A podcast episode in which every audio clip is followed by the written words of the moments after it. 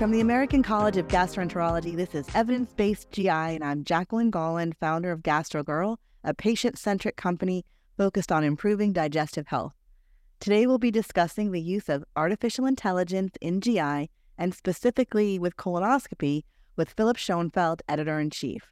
Thank you for joining me today. This is uh, a great topic.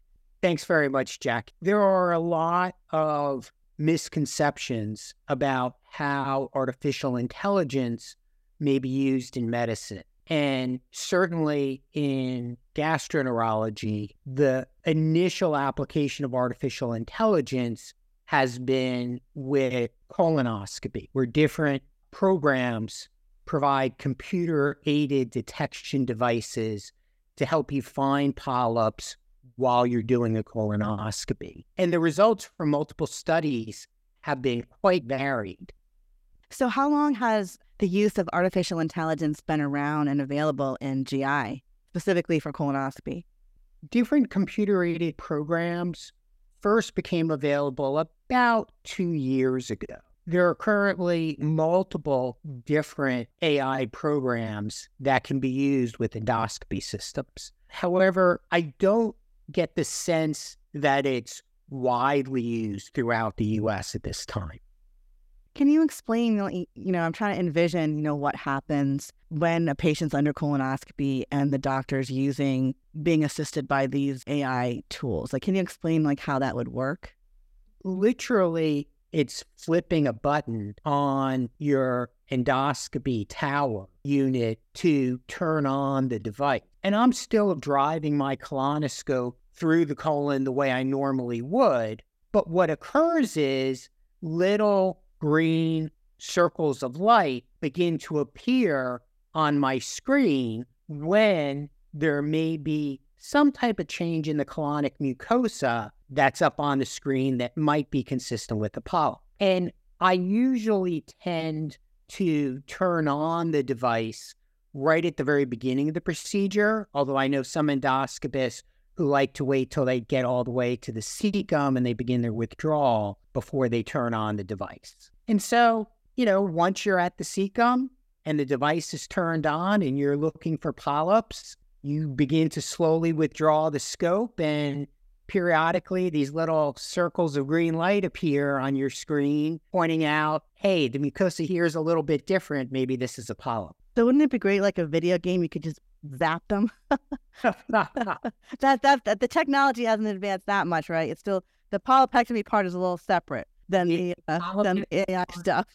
it's still separate, but that brings up a, an important point, which is the vast majority of mucosal changes that are identified by these programs is normal tissue. And as an endoscopist, you have to get trained to realize to ignore most of those little bursts of light that you see because they're not actually identifying a polyp. They just see a, a, little bit of a defect in the mucosa. On the other hand, if it really is a polyp, like that little burst of light keeps occurring on that one spot as you're withdrawing the scope, if it's really a polyp. And and again, that's part of how you have to train your mind that if something lights up for a millisecond and then goes away, okay, that probably wasn't a polyp. But if it if it keeps lighting up in the same spot as you're withdrawing your scope, you really need to take a, a closer look because gosh, that very well may be a polyp if it's not immediately obvious to you. Well, I, I think it's so fascinating when you talk about these lights it just, eh, from my perspective as a patient listening to you talk about this, it's almost like this highlights the sophistication and the sensitivity of the tool. If it's if it's noticing that tiny change in the mucosa, is that what you're saying? Uh, tiny eh, of of the colon where a polyp could be, it's kind of like signaling. But then for the for the endoscopist, you're actually really going to look at that again and give it a second look just to make sure. So that gives as a patient some comfortability knowing that this tool could potentially add even more value and power of identifying polyps, which are important to identify in a colonoscopy because they could turn they could turn cancerous and that's how colon cancer can start and that's how colon cancer can be prevented by by removing those polyps. So this sounds like it could potentially be a a win-win for providers and patients.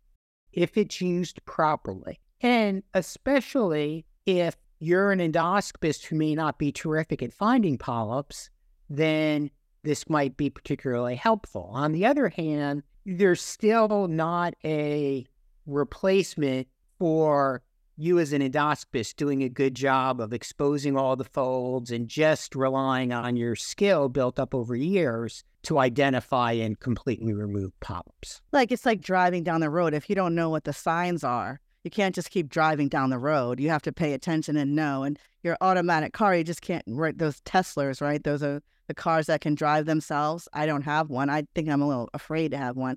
But you have to trust, like if you're just driving down down the road and there's a stop sign and you know the car is not going to stop, you know that it should stop. So you kind of have to have some knowledge of of what you're doing as an endoscopist. You, you can't just rely on these tools, is what I'm trying to say. Right. And and that's part of what I mm-hmm. explore in the summary that I wrote in the January 2024 issue of Evidence Based GI. And in that summary, we're reviewing a study published by Shaukat et al.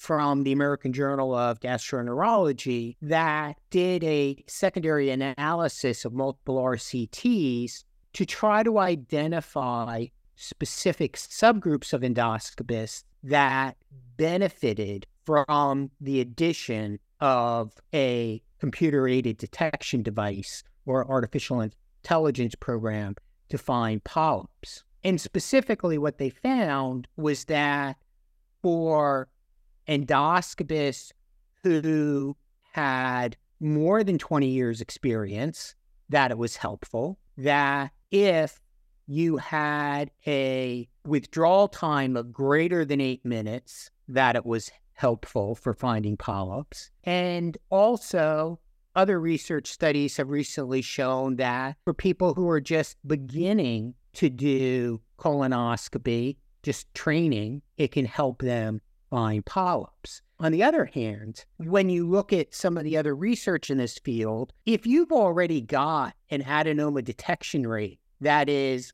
above 45%, or if your adenoma detection rate for somebody who already had a positive fecal immunochemical test is above 65%, then you're great at finding polyps. And having this additional device probably isn't going to make much difference.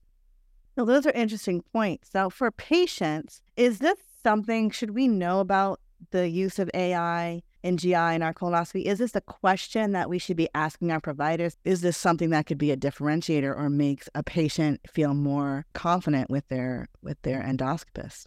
I, I don't think we're at that point. Again, if you're a, an endoscopist who has a very high adenoma detection rate, then the addition of using the GI Genius tool or the SKOUT tool or any AI tool, then the addition of that is really not going to make much difference in your adenoma detection rate. On the other hand, if you're a you know, a well trained average endoscopist among many different tools. Artificial intelligence may be something that helps you have a higher adenoma detection rate, just like you want to make sure your patients have a great bowel preparation and you want to make sure you take enough time when you're withdrawing the scope and not withdraw too quickly, among many different things we do to improve adenoma detection rate. So, if you were talking to your colleagues who are asking you, should I incorporate this in my practice? Should I incorporate the use of artificial intelligence in my colonoscopy practice? I'm considering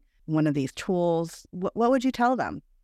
I personally use a artificial intelligence tool in, during colonoscopy. I use GI Genius in my own practice, but I also made sure I got some training on its use when I first started. And our whole group of endoscopists made a commitment to using it as well as made a commitment to measuring our adenoma detection rate both before and after we started using it to see if it impacted how well we did. I think this goes to a broader discussion, which is anytime you start using a new tool, you need to get some training on.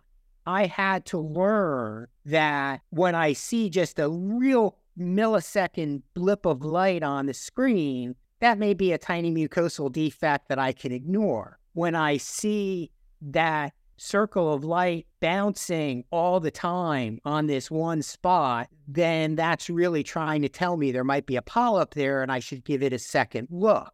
And also realize I still need to rely on my own skill at finding polyps developed over a long period of time. You know, if I had just simply walked in one day and was told by my technician, we have this new program and it was turned on, I don't know that it would have helped with my adenoma detection rate. I probably would have just felt it was very distracting. See all those lights going off. Good thing there weren't sounds too. Right. So that's where I think it's helped.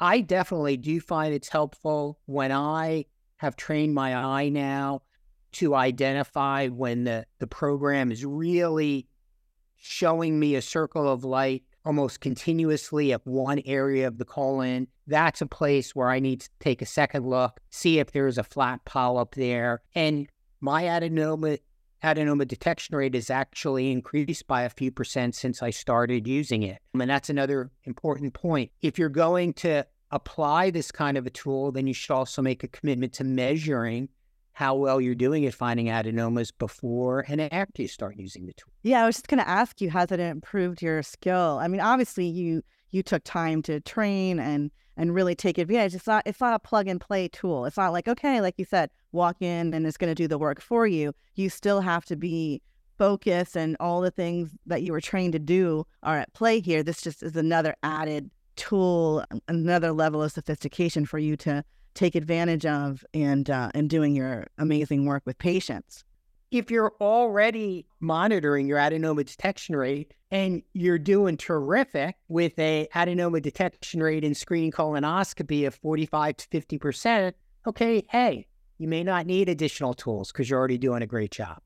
I think what's crucial is that if you're going to use a new tool, you've got to commit to training on using it and then monitoring your outcomes after you start using it to see how beneficial it might be.